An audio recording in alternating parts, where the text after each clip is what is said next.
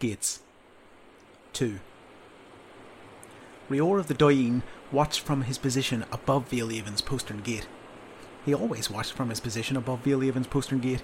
He was, after all, a weirder, a watchman. The young man was dedicated, but he had an unhelpful proclivity for daydreaming on the job. He had hoped tonight would be different.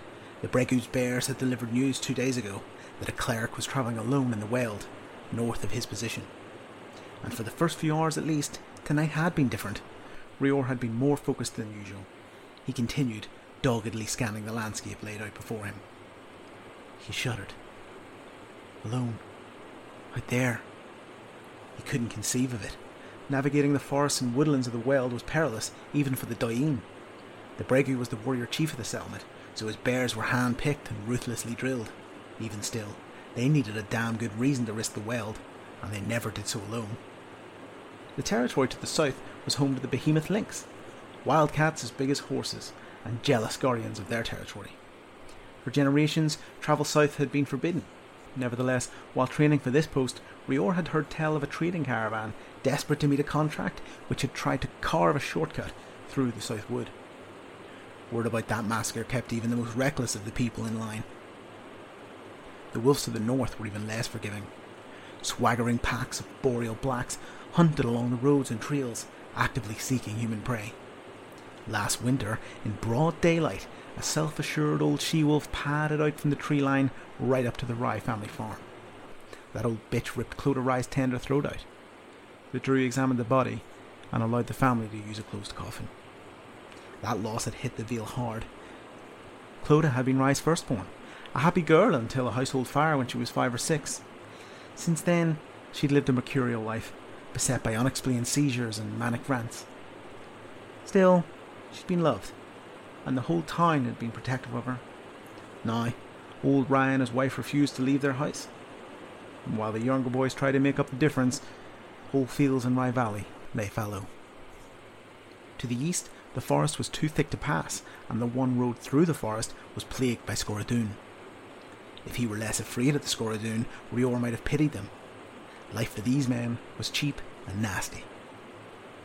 They had been abandoned by the goddess, so they lived outside of her law, meaning their disputes were settled beyond her sight and without her mercy.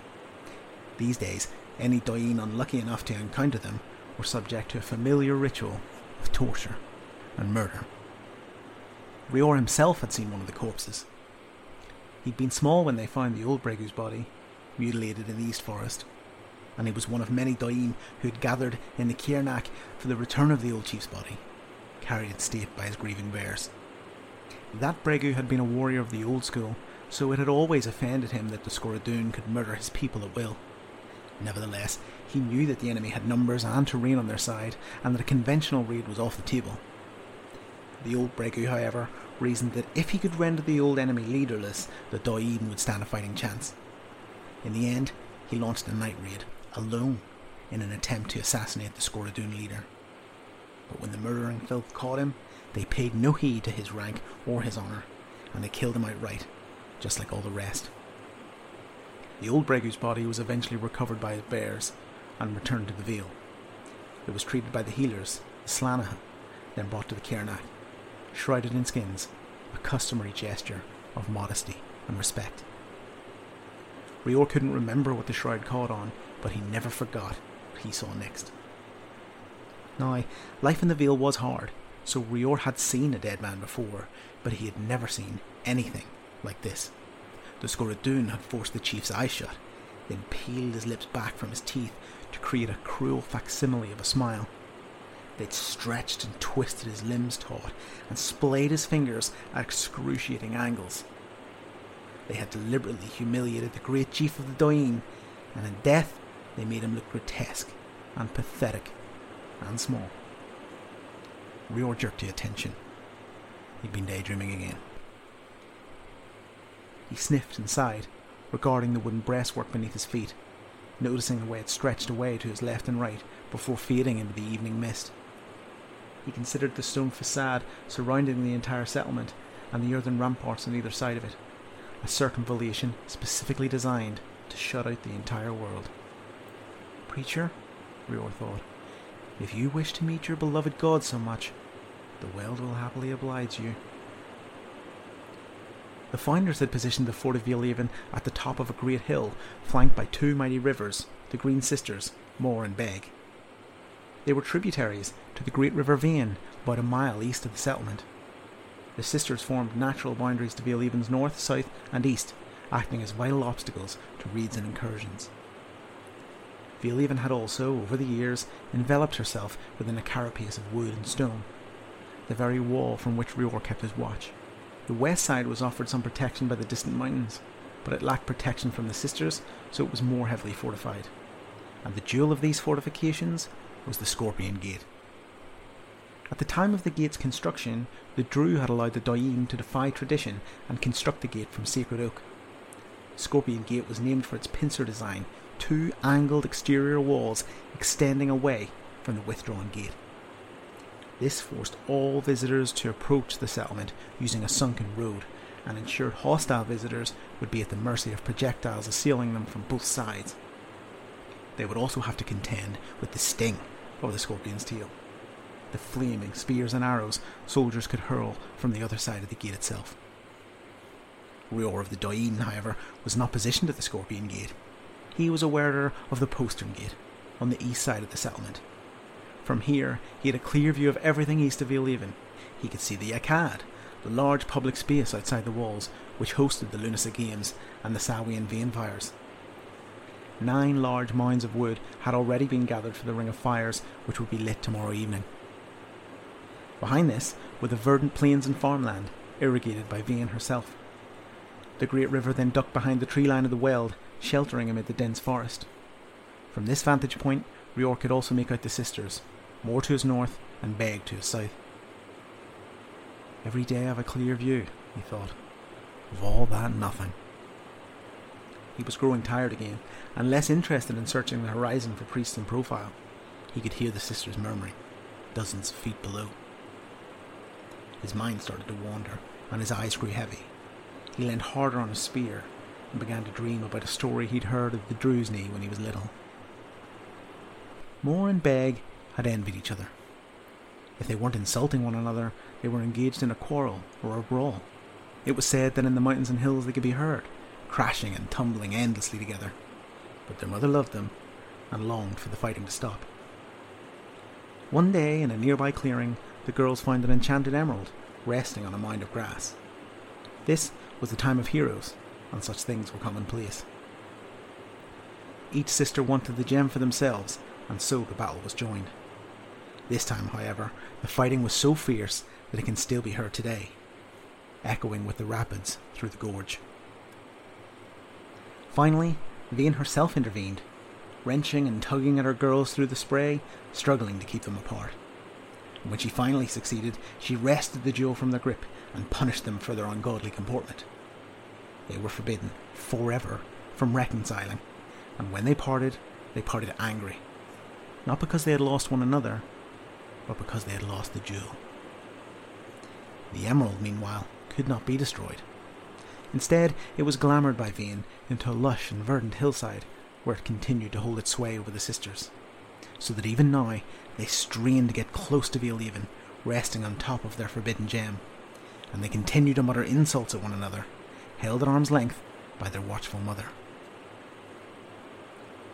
Rior, you mule's! You better not be sleeping on the job! Rior started guiltily. Sergeant Langsam had called him Daydream again. Beyond her said, soldier, you were sleeping. I swear by a Boreal's bollocks, Rior, if I catch you sleeping at your post again, I'm going to tell you at length about the guilty dream I had last night. It featured your mother, as it happens, and Fitzwilliam's prize ram. Sir? managed Rior. He hadn't processed anything after Mule's cock. He's calling me useless. Okay, Rior, if you insist, I'll tell you. It was a guilty dream because I took one look at your mother and had a go on the Fitz's ram instead, which was difficult for me, as you must know, because Fitz's wife is a close friend of my sister, and this was a chased ram before I got to know it, if you catch my drift. Sir? Rior was confused, but he was feeling oddly relieved about something, and suddenly very protective of his mother. Hang on, soldier, let me finish. So I explained to old Fitz in the dream that I was only doing my job, and he understood Do you know why, I understood soldier? I'll tell you why. It's because, unlike you, Dreamfits understands that when the Dain are given a job to do, they are duty bound to do that fucking job. Sir? Rior managed, finally catching the sergeant's drift. Now, what about the Bregu's boys and their sighting? At their mad monk in the woods? Anything to report? No, admitted Rior lamely. No, Sergeant, reminded Langsam. No, Sergeant, confirmed Rior. But as ever, Sergeant wasn't finished. No, Sergeant Langsam, the cleric didn't come bounding out of the woods, leap across the moor, clamber up the hills, scale the wall, and shake me awake. Yes, Sergeant, agreed Rior, defeated.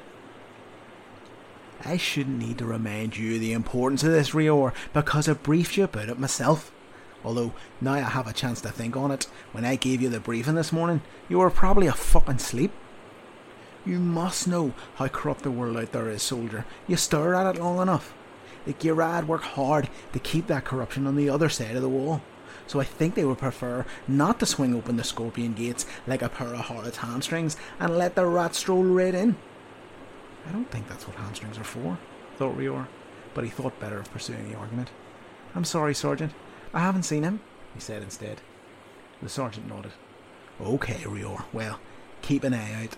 And remember, you need to stay awake, soldier. So if you do see him, and either of you are flying or pregnant, you've failed. Sir, Rior barked, in a renewed effort to convince the sergeant of his vigour and focus. The sergeant, however, was already moving, so Rior set about his task once again. And saw. Sir, cried Rior, more urgent this time. Sir, wait! I, I think it's him! It has to be! Langsam strode back to Rior's position. There! Rior pointed. The shadow there, across the moor. Langsam strained his eyes. Goddess drown me, I can't see a damn thing. He's there, Sergeant. Look, ten feet to the right of the first willow. Suddenly, Langsam saw it too. Silhouetted against the pollarded willows, a human shape was moving. Hmm. Langsam grimaced, tracing his drooping moustache with his thumb and middle finger. Well, at least we chose the right profession for you, soldier. That is some spot. The sergeant took a breath to set himself, and when he next spoke, his tone was suddenly serious, almost conspiratorial. Now, Rior, listen. I don't mean to tell you how to do your job, but just in case, here's a little reminder. It's one torch for one minute, then snuff it for a three count. Repeat three times, and then again for a full minute. We need weirders on alert especially the scorpions. You'll need to cross the bridge and use the west trail to approach. Do you have that, soldier? Yes, Sergeant. Good man. Once the others have signalled that they understand, I want you to join me in the hay sale. The hay sale? Rior looked surprised. Were you informing the Girad, Sergeant? The Girad, or the Council of the Many, was a council of representatives that regularly convened to decide on matters of importance to the Vale. They met every half moon in the Vale's Great Hall the hay sale. Langsam's face was serious, but his eyes twinkled. He was enjoying the young wearer's discomfort. The Garad? Me? Her mercy you are new. No soldier. My duty is to report to the captain, and you? You're coming with me.